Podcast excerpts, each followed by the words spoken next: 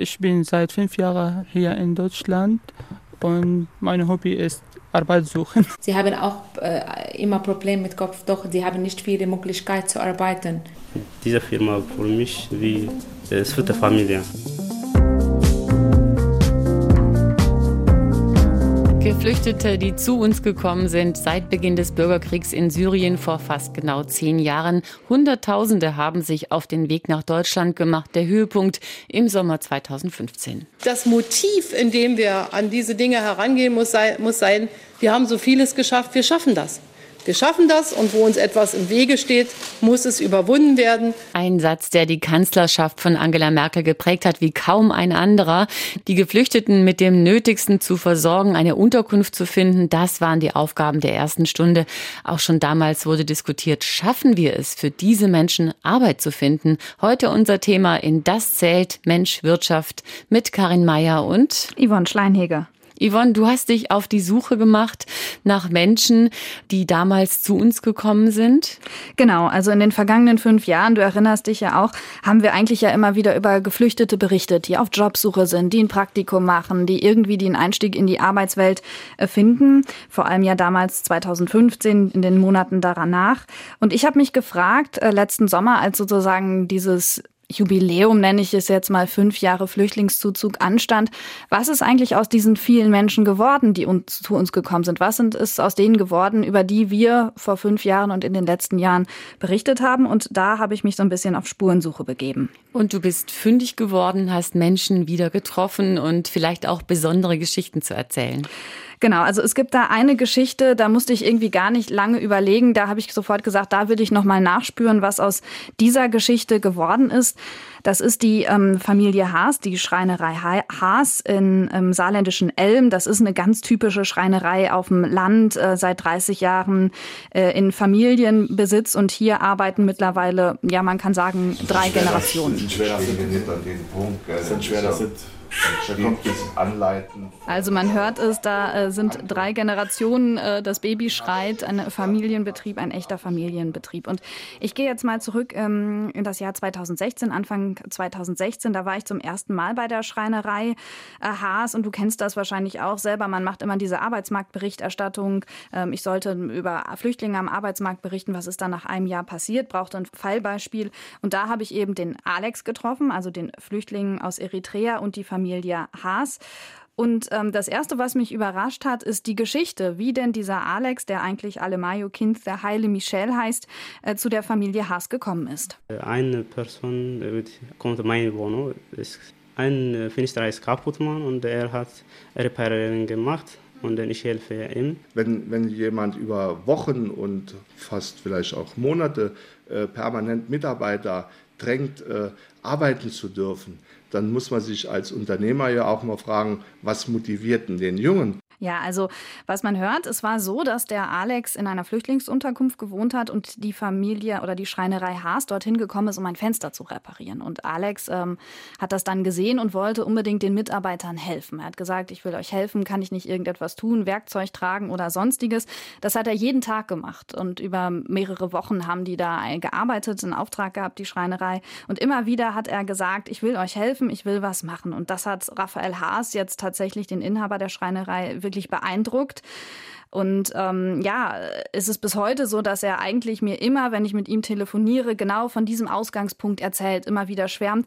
Es kann doch nicht sein, dass da ein Junge ist, ein Mensch ist, der unbedingt arbeiten will, der, der, der meine Mitarbeiter förmlich bedrängt, arbeiten zu können. Und das äh, hat ähm, ja Raphael Haas wirklich so beeindruckt. Und er ist jetzt nicht so der Typ, der sich irgendwie emotional beeindrucken lässt, hat aber gesagt, okay, äh, komm zu uns, ähm, mach mal ein Praktikum und ähm, ja, dann hat er auch ein Qualifizierungs Jahr gemacht, aber Raphael Haas hat relativ schnell erfahren, dass das Ganze alles nicht so einfach ist, zu sagen, jetzt mach mal ein Praktikum, jetzt äh, vielleicht ein Qualifizierungsjahr, sondern er hat äh, eigentlich festgestellt, in dieser Zeit es ist sind wahnsinnig viele bürokratische Hürden da. Er hat sich wahnsinnig geärgert über die Behörden und die Bürokratie. Es kann natürlich nicht Aufgabe des Betriebes sein, Entwicklungsarbeit zu leisten. Wie kriege ich überhaupt einen Flüchtling in Arbeit?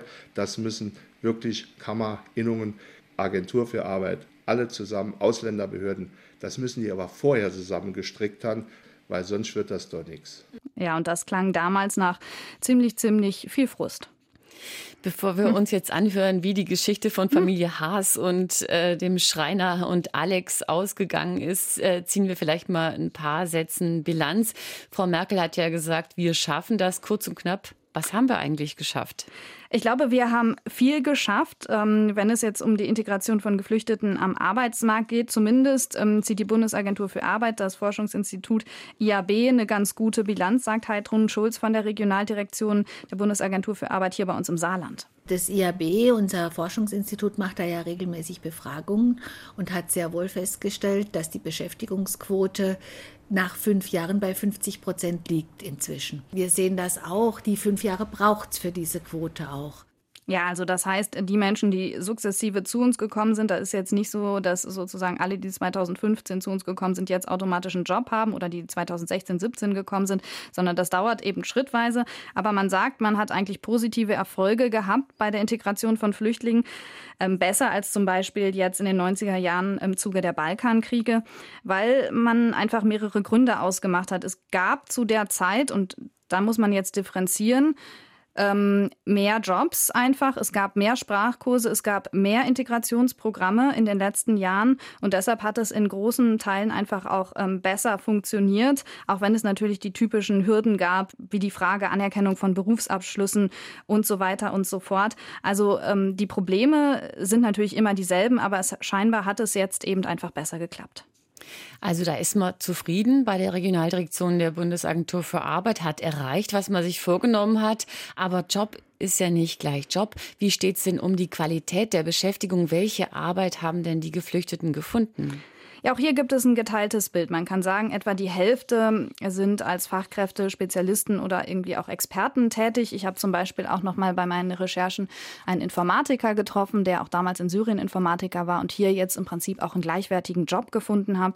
Oder ähm, einen Geflüchteten ähm, auch aus Syrien, der ähm, bei der Bundesagentur für Arbeit jetzt als Arbeitsvermittler ist, also der bei der Bundesagentur für Arbeit einen Job getroffen hat, äh, damals 2015 erst in Lebach gearbeitet hat und jetzt eben Berufsberater weiter für Geflüchtete ist. Das sind beides Fachkräfte. Aber es gibt eben auch die andere Seite und dazu nochmal Heidrun Schulz. Auf der anderen Seite sind auch viele gekommen, die dann doch auf Helferniveau beschäftigt sind, weit über 40 Prozent, und das ist deutlich mehr als der Durchschnitt insgesamt, sind auf Helferebene beschäftigt. Ja, also das heißt, ähm, viele haben eben den Schritt gewagt und haben gesagt, okay, ich nehme jetzt vielleicht schnell den ersten Job, den ich kriegen kann, ähm, gucke nicht unbedingt vielleicht nach der Nachhaltigkeit dessen, was ich als Beruf machen kann oder gehe vielleicht nochmal den Schritt in eine Ausbildung. Das Ganze, und da muss man jetzt differenzieren, wo man an diesem jetzigen Zeitpunkt ist, ist so, dass die Corona-Krise vieles von den Erfolgen, die wir vielleicht gehabt haben nach fünf Jahren, äh, wir schaffen das, so ein bisschen zunichte gemacht hat. Dazu nochmal halt Schulz.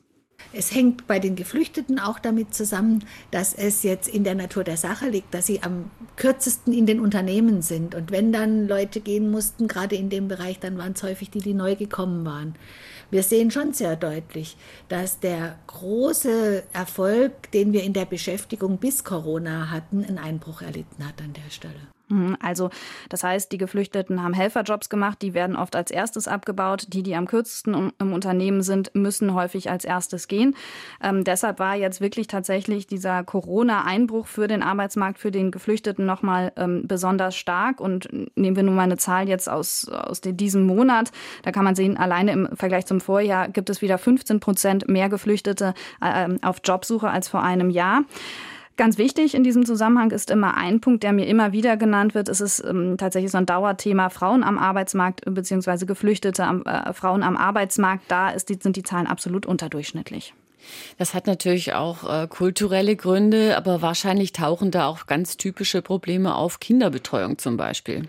Ganz sicher, das sind die Probleme, die ähm, ja man selber kennt äh, als äh, Frau ähm, oder als Mutter, äh, die andere Familien in Deutschland natürlich auch haben.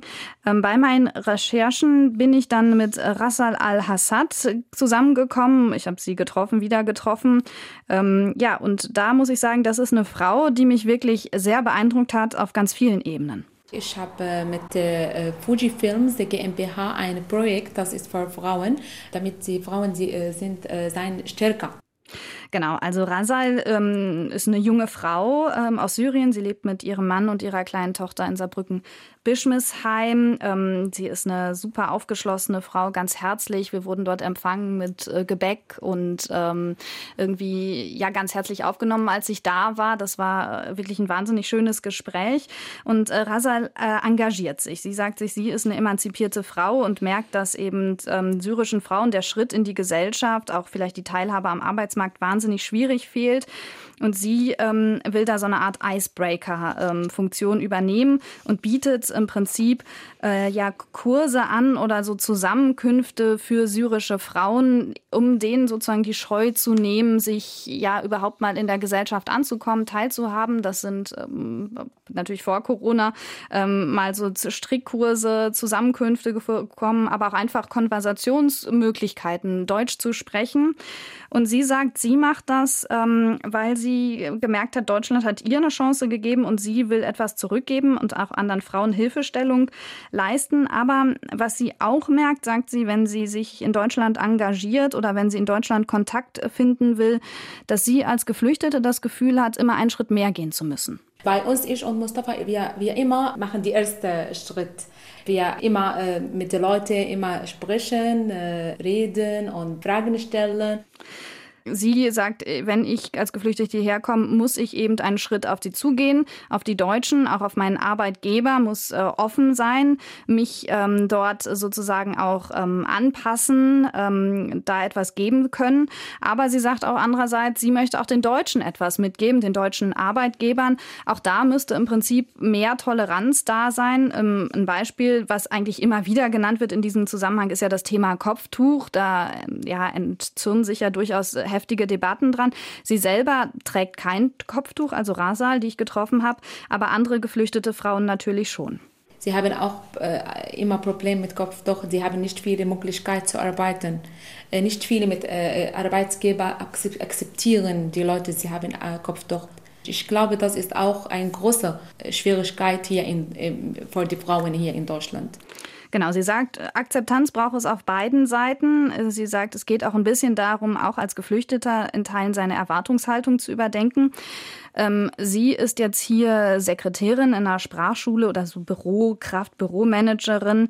In Syrien hat sie eigentlich studiert, aber sie sagt, das ist okay für mich, dass ich jetzt eigentlich einen Job habe, wo man vielleicht nicht unbedingt das Studium für brauche. Aber es ist ähm, im Prinzip, sagt sie, ist sie dankbar, diesen Job zu haben, weil man Rücksicht auf sie genommen hat, dass sie eben noch nicht super fit in der Sprache ist. Also es geht immer um diese gegenseitige Akzeptanz. Also man kann auch einiges lernen aus dieser, äh, aus dieser Erfahrung von Flüchtlingen am Arbeitsmarkt. Und äh, wir schauen noch mal zurück zu Familie Haas und der Schreinerei, der Familienbetrieb aus Elm äh, mit dem geflüchteten Alex aus Eritrea. Ähm, die haben ja gekämpft mit der Aufenthaltsbestimmung. Äh, was ist daraus geworden? Ja, vielleicht gibt uns die Antwort darauf der Schreinermeister Raphael Haas selbst. Wir sind alle sehr stolz darauf, sehr stolz, weil es einfach für uns auch der Indikator ist, äh, dass sich Leistung lohnt. Ich glaube, wir haben den besten Beweis mit unserem Alex. Ja, also um es vorwegzunehmen, der Alex ist noch im Unternehmen. Er hat mittlerweile seine Ausbildung abgeschlossen, einen Gesellenbrief bekommen, äh, die Ausbildung bestanden und das macht ihn natürlich vor allem extrem stolz. Ich bin jetzt bestanden und alles ist gut, mein Chef alles bei mir, wie mein Vater. Also diese Firma für mich wie es vierte Familie. Wenn diese Familie, diese Firma oder diese Familie nicht da, ich bin auch nicht da. Genau, was Alex da sagt. Ähm, ich wenn diese Familie nicht da wäre, bin ich auch nicht da. Und was er damit meint, ist einfach tatsächlich, dass ähm, diese, dieser Job, diese, diese, das, was die Familie getan ist, hat sozusagen für ihn auch sein, sein Leben bedeutet. Und das nimmt man ihm tatsächlich so ab.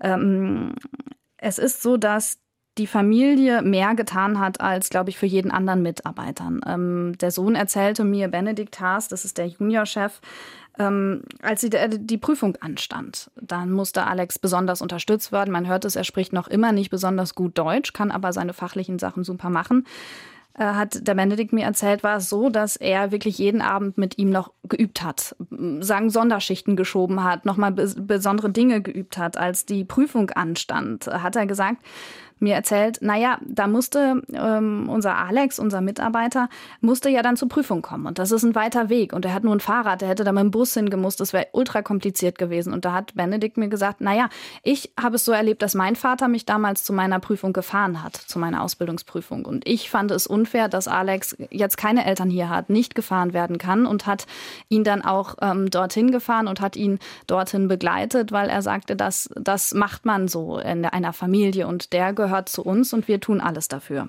Jeden, jeden Tag, fünf Tage eigentlich, morgens hingefahren, nochmal abgeholt, vorbereitet auf die ganze Sache. Und dadurch, dass der Alex auch wirklich so engagiert ist, hat er für seine Gesellenprüfung ein ganzer, ganzer Monat sich auf seine Prüfung vorbereitet. Das heißt, Gesellenstück nach Plänen vorgearbeitet, Schablonen vorbereitet, sich Gedanken intensiv darum gemacht, wo kann man was verbessern.